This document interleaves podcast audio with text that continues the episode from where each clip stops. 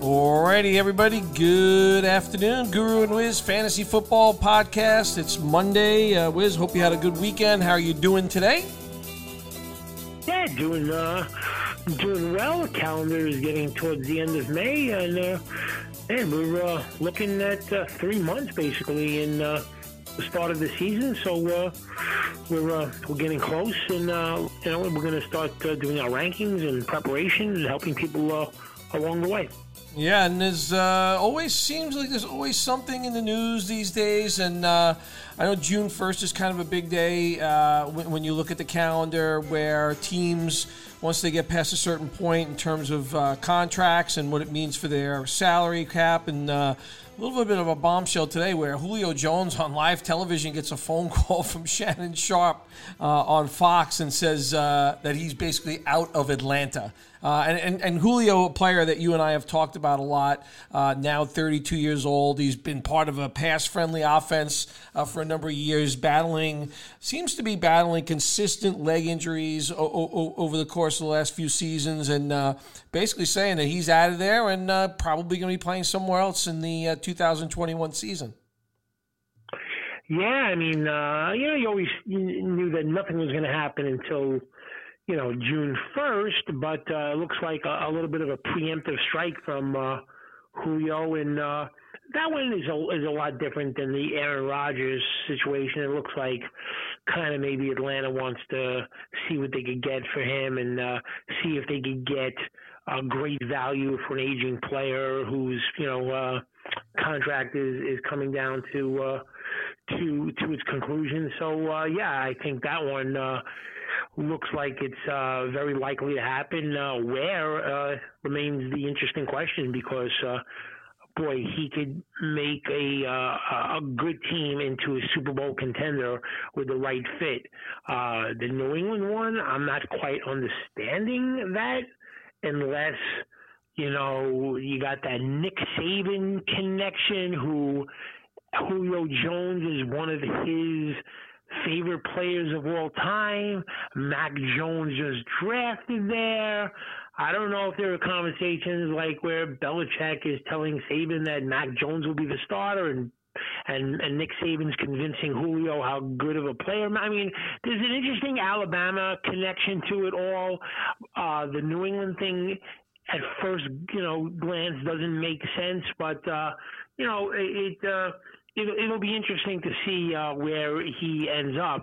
I guess the most interesting landing spot would be if Green Bay was to make a call to Aaron Rodgers and say, "Listen, we're going all in to try and get you Julio." You know, will that be the thing that brings you back? So, it, it, like you said, it's gone from originally Deshaun Watson to Aaron Rodgers to the draft, and now on to Julio. And uh, there hasn't been, um, you know, it, it's it's been it's been a very interesting off season to say the least. Yeah, and again, not to say that Julio's not a talented player, which we've talked about a lot, and, perhaps a victim of kind of the system at times in Atlanta where lack of utilization around the around the goal line. I, have been more bothered by the kind of the persistent nagging leg injuries that have, that he's been dealing with. But you know, he's 32. You know, I don't know. Maybe he has a significant chip on his shoulder wherever he ends up. Uh, you know, a hop in his step to, to go somewhere else and, and be a productive force in another offense. But but it, it, but it has ramifications all over the place because you know you look at Atlanta who drafted Kyle Pitts. Uh, uh, Calvin Ridley has been a progressing player. Uh, I know you mentioned uh, you, you, liked one of the guys that Atlanta drafted in, in this draft as a rookie. Uh, we know Justin Gage at times looked pretty solid last year, and and this is all happening with an Atlanta Falcon offense uh, who's going to be part of a new head coaching in, in Arthur Smith, who came comes over from uh, the, the, Tennessee Titans. So yeah, look, Bears watching, uh, lots of moving parts in a lot of different storylines that, that are yet to be filled in. So, uh, but that's uh, that that's another big one to add to it. So, uh, so yeah, we'll have to watch closely for that. And uh, you know, Wiz and I have been kind of going over where players have been moving on, on the veteran side of things. We, we looked at the quarterbacks, we looked at running backs, and we looked at wide receivers so far. And, and today we're going to get a little bit into the tight end where there's not as many moves, and maybe a few kickers and defensive players that have moved on uh, to see uh, to see the factors there. So so why don't we start at, at tight end, Wiz, and, and and and you know you know at first glance a lot of people got excited when when the offseason was going on and, and you see uh, Jonnu Smith end up in uh, for the New England Patriots, uh, which has been a New England, which has been a tight end friendly offense in New England, and then they had Hunter Henry on top of it. So I guess the big question is those two players together in New England you know, I, you you wonder how much of a force it's going to be with the both of them in the same location, and how much that takes away from each other's talents in terms of. And this is not in any way to say both of these players aren't great players, but I worry about the impact of of the production from either of these guys who.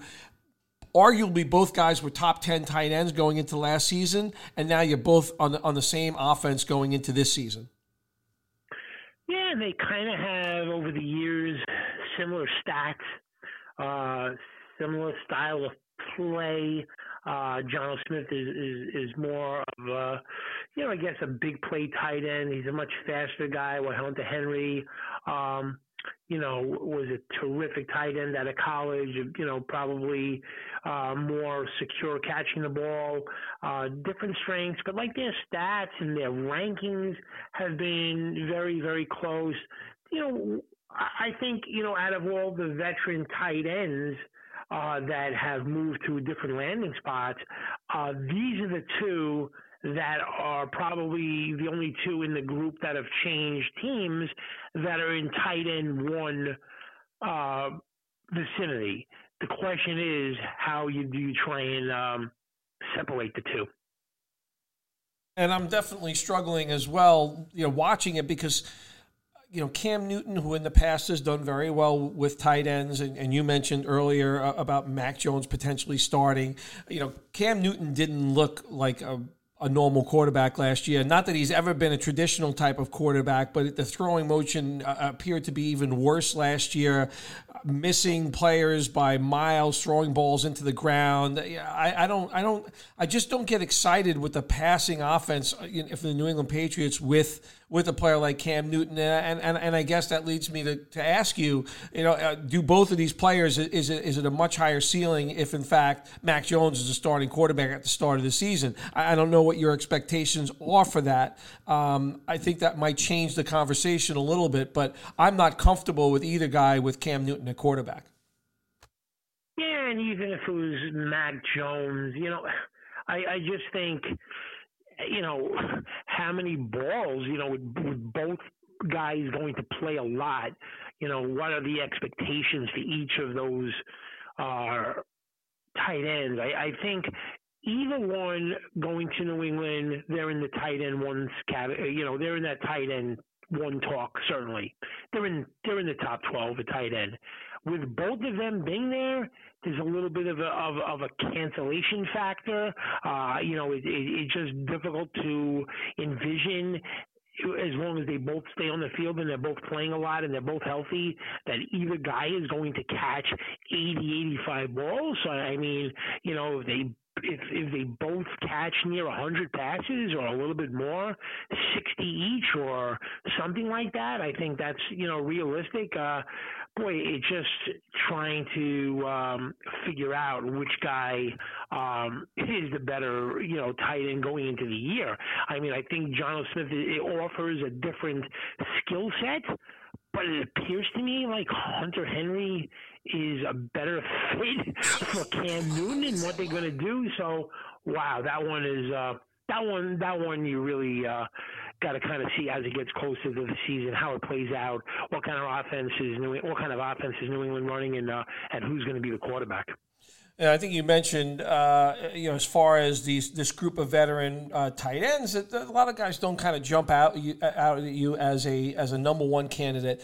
Uh, one player who intrigues me, uh, and given that you have um, departures from from a guy like Greg Olsen, uh, who who retired. Um, and a situation in Seattle where Seattle does, or and Russell Wilson does like to go to tight end, and, and Gerald Everett, who who played with the Rams last year, finds himself at, as a Seattle Seahawk now. And, and, you know, look, Seattle's made a lot of noise, I think, in the offseason and it, going into the draft. There were some question marks whether uh, Russell Wilson would be back, and he is back in the fold. We know they have two very talented receivers. Everett's a very athletic guy, um, you know, playing next to Tyler Higbee last year, but now finds himself in Seattle. And, and, and, and I don't know, I think there are some potentials in my eyes that, that Gerald Everett could kind of enter the equation of a top 10 uh, tight end coming into the season. I- would like to see what things look like in the preseason and in practices. But I think if you're going to look at any guy out there other than the two we just discussed, Everett to me seems to have the most appeal from a fantasy perspective in terms of his landing spot. Yeah, I mean, so there's there's a lot to like about that situation. Uh, the first and foremost is that he he figures to be the starter. He figures to get a lot of playing time. Uh, the Rams figure to play a lot of 11 personnel, and he figures to be the tight end on the field when they're playing 11 personnel. Um, so playing time, check. Having a quarterback that can make tight ends look good, Russell Wilson, check.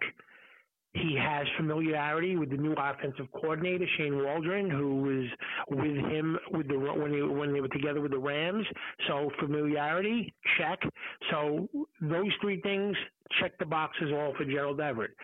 Now the the cons, the negatives. He's not a great blocker. Uh, he's more of a receiving type tight end. They do want to run the ball and they want to do a lot of play action off the run. So um, I'm just thinking that in situations where they want to run, is he going to be able to hold up, hold, uh, hold up when they you know when they want to run the ball as much as they do. So there's some good things to like about. There's some things to concern them, you know, yourselves with. And boy, I just don't know if Gerald Everett uh, is going to be able to maybe fill fill that potential uh, that he that he's had over these last couple of years. And uh, it looks like he's clearly the number one guy there now. And uh, we'll have to see. But I'll tell you, in in a league like ours where you draft two tight ends he's a he's a real good guy to have if you could draft him as your second tight end because um, there's a chance for a lot of upside with Gerald Everett. Yeah, it's interesting when you look at the depth chart of Seattle as we sit here right now. Uh, there are two guys actually listed ahead of him, who, who, which is the the kid they drafted last year, uh, Parkinson from Seattle uh, from Stanford, excuse me, and, and Will Dissly, who made some big noise uh, for a few games back in 2018, but has kind of been mired by injuries over the last few seasons. So, yeah, we're going to have to watch the situation. Um, you know, uh, speaking about a lot of players with connections, I, I looked at three tight ends who kind of changed addresses that that that kind of have New Orleans Saints. Uh, I guess appendages attached to them. Well, one, one, one guy is Nick Vannett, who's going to New Orleans, where where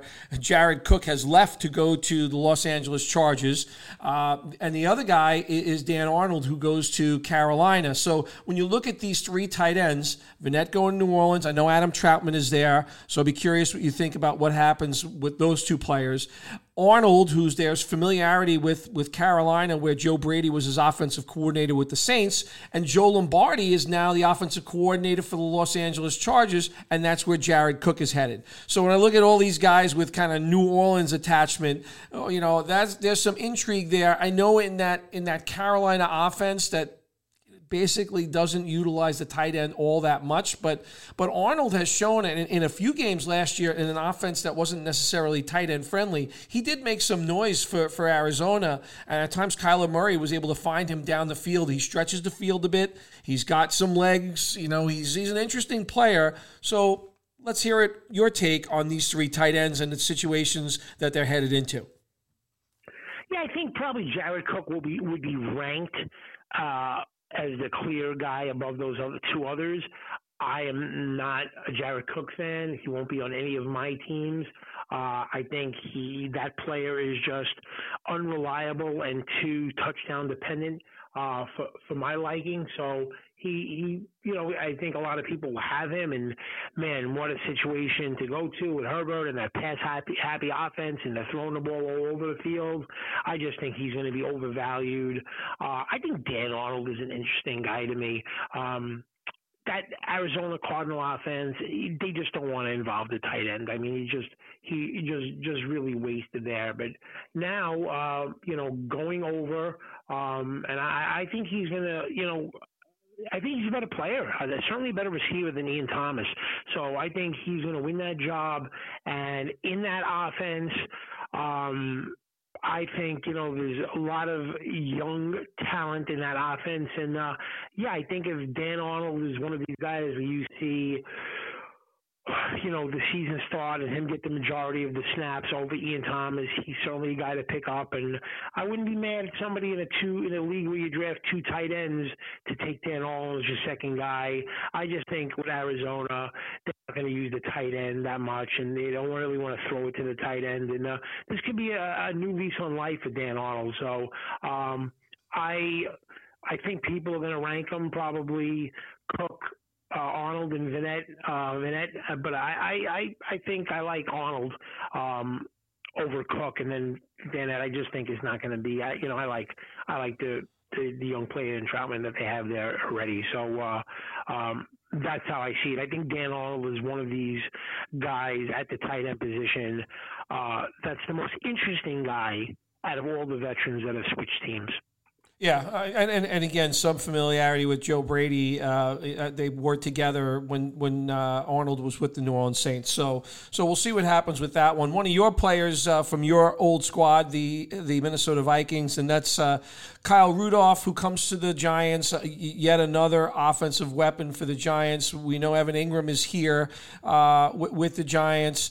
Um, I, I don't know. Like I think the productivity wise, I think Kyle Rudolph has seen better days. Uh, obviously, at times, Evan Engram has struggled to stay on the field. So, is he an injury away from being a, a factor for the fantasy football season? I, would say that's probably true. Uh, but outside of that, Kyle Rudolph moving, I think I think it's great for the I think it's great for um, the New York Giants in terms of locker room presence and and veteran stability there. But I, I think he's going to need injuries to kind of be a factor uh, on the fantasy landscape for the upcoming season. Yeah, I think you know, you know, they'll play him with 12 personnel. I just don't think he's going to play uh, that often or uh, be much of a uh, fantasy football contributor this year for the Giants. Uh, it would have to take an injury to Engram, and anything he does at this point is probably going to be utilizing him where he is best at this point is uh, is is red zone target. So uh, uh, as much as I like the player uh, and like him as you know everything he did for the Vikings, made some uh, big catches, especially that uh, playoff one against the Saints. Uh, but uh, as far as upcoming value this year in fantasy football, uh, it, it, it's going to take a lot for Kyle Rudolph to uh, be fantasy football uh, relevant this year. And I guess I guess two other guys that I'll I'll just mention. I I know we, we you know we've talked about uh, the, the, kid Blake Bell before, uh, who is actually returning to Kansas City. Um, we, have talked about a player like that, and, and you know again that's going to need that's going to need an injury to someone like Travis Kelce for any kind of uh, uh relevance there. Uh, Darren Fells moves from Houston to Detroit, um, but and, and, again, playing behind a, a very talented t- tight end there, so I, I, don't see much room for success. But two guys that kind of intrigue me just a tiny, tiny bit uh, that have uh, that have moved addresses. Uh, Tyler Kroft to the Jets, where Chris Herndon is already there, but not been productive, although made a little bit of noise at the end of last season. And the other guy is Jacob Hollister, who moves from Seattle to Buffalo, where even though Dawson Knox is there, a very friendly pass offense. Uh, you know, perhaps when I look at those two players' opportunity is a potential for either of these two guys. Would you would you agree with that statement, or am I am I grasping at straws a little bit with those two players? No, I, I don't think you're grasping at straws, but I wouldn't put them. I wouldn't lump them together. Um, Tyler Kroft is in a situation where I, I don't know. It's a new coaching staff. Maybe they're going to be able to revitalize Chris Herndon and his potential. Ryan Griffin is always one of these guys that is, you know, has his games and is used sometimes in games, not used at all in other games. So he's kind of like uh, in a three-headed monster situation with a rookie quarterback. I think the situation for potential is much, much better with Jacob Hollister in Buffalo for two obvious reasons. One, uh, is obviously the quarterback, and uh, and uh, you know you just want to be part of this Josh Allen and the Buffalo Bills offensive party. So that's one, and the other one is um, is that Dawson Knox you know, the likelihood of this guy playing 17 games and not missing a stretch of time, I, I don't know what it is with the player, but it just seems every week he's missing time or doubtful for a game or he can't stay on the field. So when you look at, at that situation, um, Jacob Hollister is one of these guys that you have to keep an eye on for the potential because of injury to the guy he's battling at the position with and because of uh, of Josh Allen that offense. So man, there there is a real opportunity for Jacob Hollister to be, I believe, in that tight end one category. You know, between ten and fifteen, if um if if if Dawson Knox was to miss any time. Yeah, I, I agree. I just think the Buffalo Bills that that situation is not going to change a lot in terms of how they're going to handle their offense uh, with the personnel they have. So so there is some intrigue there for, for a guy like Hollister for me as well. Um, any, any, other tight end that I've missed that that, that kind of I haven't mentioned yet that, that has any intrigue for you, or or do you think we've uh, well, two, two players? One is uh, Ryan Izzo, a guy who's just drafted by the Patriots, just traded to the Texans. They gave him you know basically nothing to get him. I don't know. Not that he's going to do anything, but there's a chance um, he could get a decent amount of playing time. Uh, I don't like that situation if it's going to be uh, with a with a new quarterback. But you know, I don't know if there's a chance maybe he could be the number one tight end there. And then I guess from an entertainment standpoint, Tim Tebow, um, you know, actually signed. I don't know if he's going to make the team, but uh, a deal has been made. So uh, I guess that's something to keep an eye on. But I think we talked about the key guys, uh, Hollister potential, Dan Arnold potential, the two players signed by the Patriots, um, and and uh, Jared Cook and Gerald Everett. Those are the those are the guys kind of that switch teams. None of them right now I would put in tight end one range, but if there was an injury or something was to happen to either one of those Patriot tight ends, the other one would be in the tight end one grouping, and uh, those those are the main guys at the position that could sneak into the tight end uh, one. And uh, if you're drafting two tight ends, I think Hollister and uh, and Dan Arnold, uh, you know, make a lot of sense to me. Yeah, and look, I think Wiz and I, when we start getting closer to the season, we and we, we look in depth at positions and I think we found this last year, and I, and I think it would be the case at least on the surface. I mean, I haven't gone fully deep into it yet, but but I still feel that tight end is very very deep, and you can afford if you're not one of these guys. You know, if you don't if you don't get a, a Waller or or a Kelce, there's a lot of interesting choices in in those rankings of tight ends between let's say ten and twenty. Uh, where if you're one of these guys that plays matchups and you can and you only have to keep one tight end in your roster, you can actually stream your tight ends during the season. There are some really nice options. I think there's a lot of depth at the position, and tight end has become uh, you know there's there's there's so many more guys that end up being a, a, factor, and in some cases some teams have two. So so tight end to me is one of the deeper deeper positions out there in the NFL.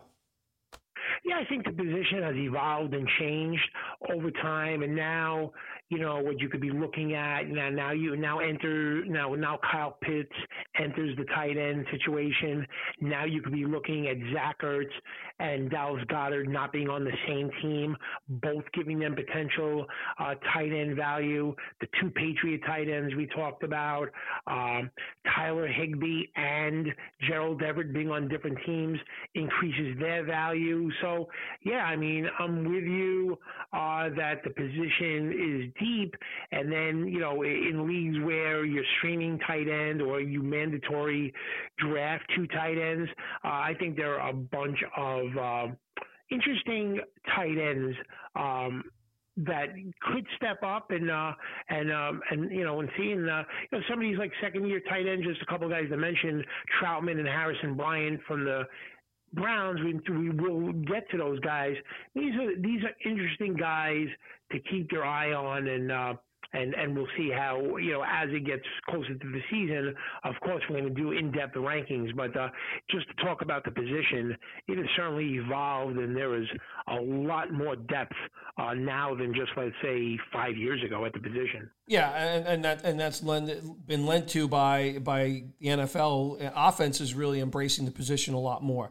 All right, so let's let's move to, to kicker and, and defense because uh, there's a, obviously on defense there was a tremendous amount of moves, a lot of players uh, changing addresses, and kickers not too many, but but two in particular that kind of you know, because they are kicking indoors, uh, it, it's something that I like to look at, especially late in the season when you're when you're trying to play matchups with bad weather. And and one's going to uh, a very high powered offense uh, in the Arizona Cardinals, and that's Matt Prater, a kicker who in the past has been sent out on all occasions by his head coaches to kick field goals from over 50 yards. One of the more accurate 50 yard kickers in the NFL. Now will be going to Kyler Murray's offense in Arizona, and the guy taking his place place in Detroit, kicking in the dome under Jared Goff's new offense uh, would be Randy Bullock, uh, who who was pretty successful last year actually for Cincinnati in terms of accuracy. Uh, who will be kicking, look more than likely be the starting kicker for the Lions this coming season. So uh, I look at a guy like Prater coming into this season in that offense. To me,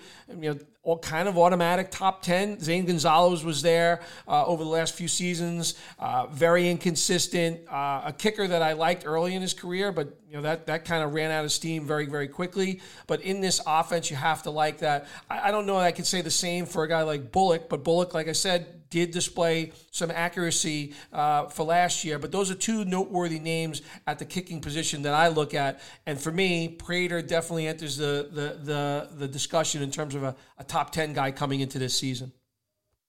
Yeah, I think I think you know, yeah, Bullock was okay, and you know, I, I don't know how the coach of the Lions is going to handle um, long field goals. You know, this is a lot of research and and things that you have to look at.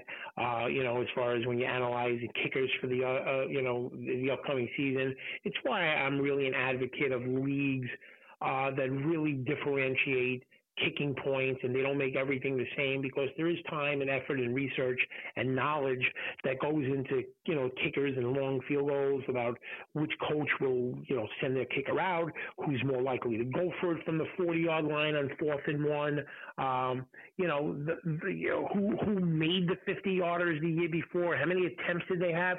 So there's, you know, I, I, I like leagues that really differentiate kicking points um, and don't make everything the same.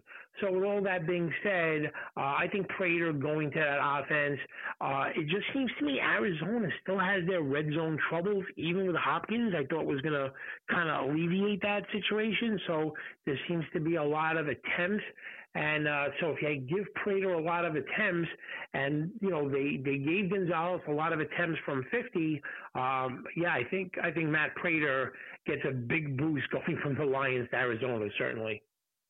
All right, in a position where uh, there was a lot of money thrown around as opposed to running back was the defensive side of the ball. Uh, a number of guys uh, changing locations this year. I think you know, the New England Patriots, who have a lot of guys coming back uh, on defense as it is, who opted out last year, made a number of key signings. I think there there are a number of other ones. You know, we both looked at a guy like Trey Hendrickson uh, as a guy who we thought evolved a lot last year, and he ends up at a place, kind of a weird place in Cincinnati, but Cincinnati Cincinnati lost guys like Carl Lawson and, and, and Atkins, and you know he's going to get an opportunity to be kind of the name guy in, in that defense now. So when, when I look at this, Bud Dupree uh, coming off a tough injury, but you know he'll be a mainstay in that Tennessee defense, kind of moving forward. Uh, you've mentioned a number of times before Adoree Jackson, who will now be part of the Giant off Giant defense, which adds to an already solid secondary there. So there were a number of different guys that move locations. Some veteran guys um, who have been with the same team for a number of years, like William Jackson, who goes from Cincinnati to Washington. Uh, I know you've mentioned J.J. Watt. Uh, I don't know. It's very strange that Yannick Ngakoue, again, I, this guy's been on four or five teams already in his young career. Now he's a Las Vegas Raider. So, so on defense, uh, do you think there's any defensive players or, or, or number of players? I, I think New England and Cleveland, we've talked a lot about both of these teams, are places where they've improved their defenses enough where it's going to make an impact from a fantasy perspective. Um, I don't think a guy like Trey Hendrickson necessarily moves the needle for the entire Cincinnati defense because they have a number of holes to fill there. So, so on defense, what are you looking at for players that have actually changed teams this year coming into the 2021 season?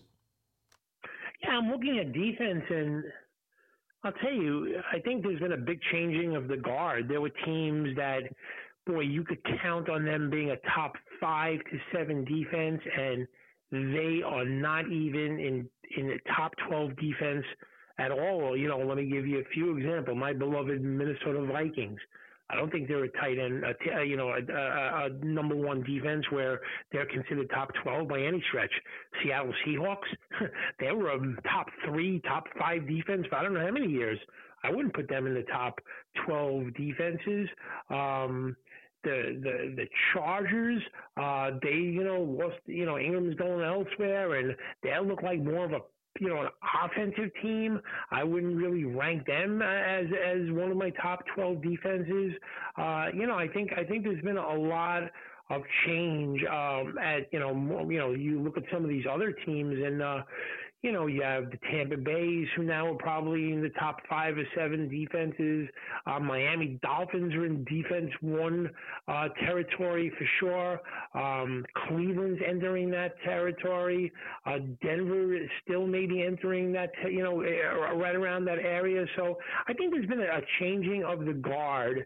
And, um, you know, the, the, the names of the past that you could count on uh, for your defense, you know, to, to dominate in, in years past are gone. And, uh, yeah, the Steelers as well, but like I'm still, I still have a little bit of concern if their offense is going to not be able to be on the stay, keep their defense off the field. Are they really the number one defense? You know, without Dupree and with maybe a sluggish offense, I don't know about that. Um, so I'm, a, I'm a little concerned about them.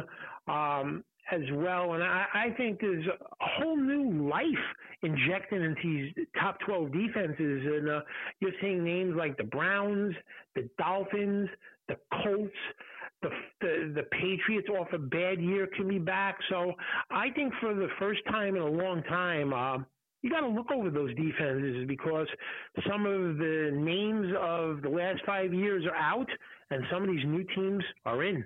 Yeah, and the Steelers I've seen on, on, on, a few of the early season projection things that uh, some people put out. I've seen the Steelers ranked as high as one. I, I, I'm, I'm not sure I, I quite trust that.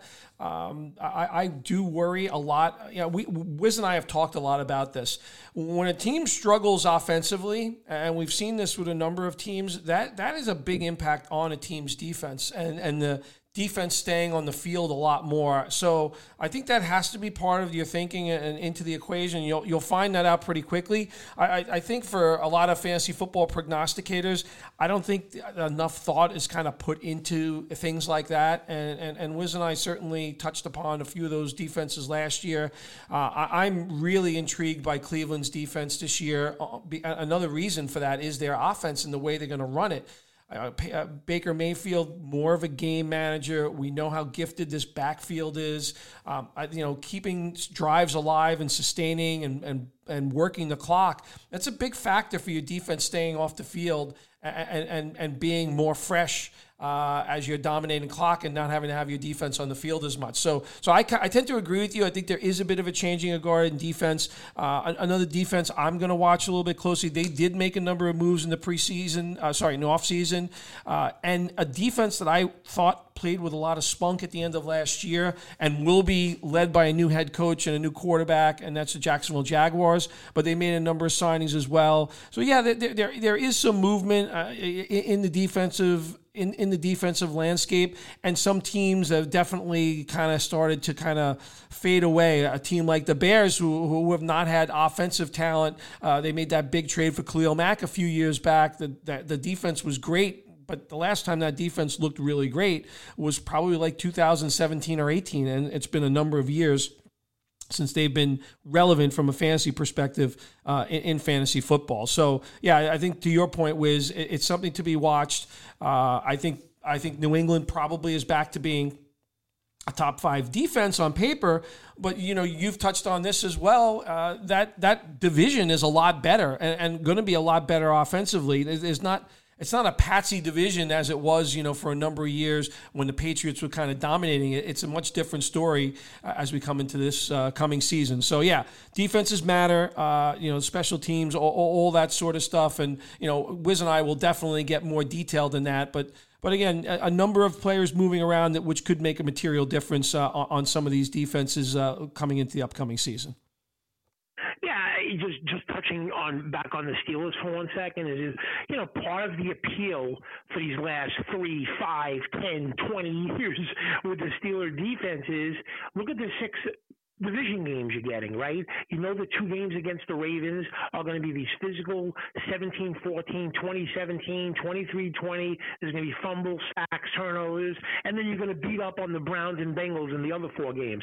Well, that's not true anymore. One is when the Ravens got that running game going, they could keep the ball and they could, uh, you know, make your defense look bad and they could hang up points against you. Cleveland's a better team than Pittsburgh, so those days are over. And Cincinnati is sending out Tyler Boyd, Tyler Boyd, Ja'Marr Chase, and Tee Higgins against a secondary. Uh, any secondary is going to put up points with a second-year quarterback who's got a lot of confidence in Joe Burrow. So those days of the physical games against the Ravens and then beat up on the Browns and Bengals for four games, and you know you're going to have a terrific defense, special team scoring at least in those six games games and probably others are gone because, in my opinion, Pittsburgh is at best the third best team in that division, and very shortly they may be the worst team in that division. Yeah, I think you and I have definitely articulated our views on the Steelers, and uh, I know guys like Ricky and and Nunu who are big Steelers fans. I, I think they're in for a rude awakening this year.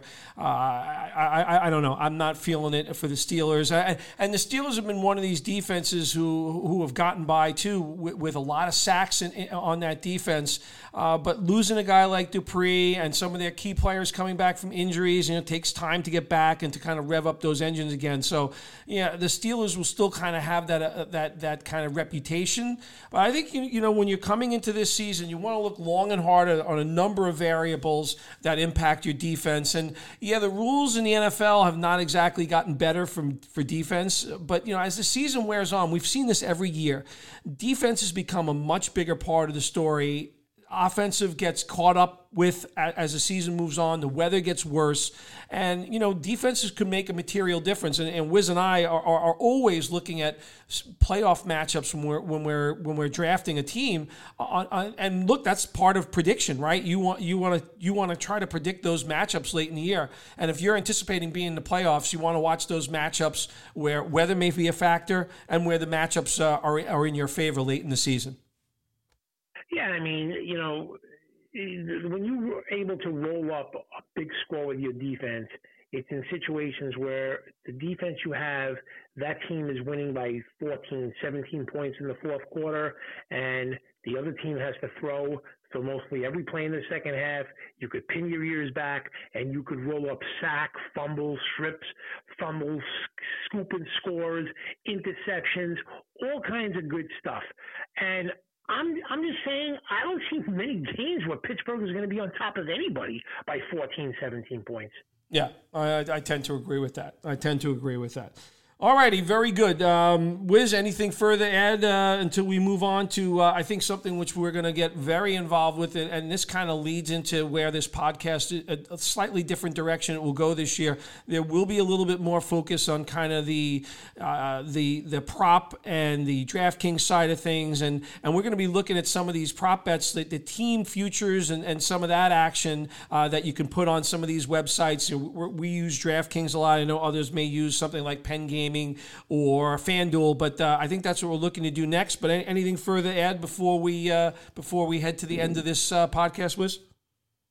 No, we're just going to do. Uh, you know, we're going to look at the the futures, unders and overs on on, on teams wins totals, and uh, maybe delve into the divisions and MVP stuff and rookie of the year stuff. Maybe a little down the road. But the next podcast we're going to do is uh, the unders and overs on on wins for each teams, and then we're going to each uh, pick out uh, our favorites and which ones at this point that we really like.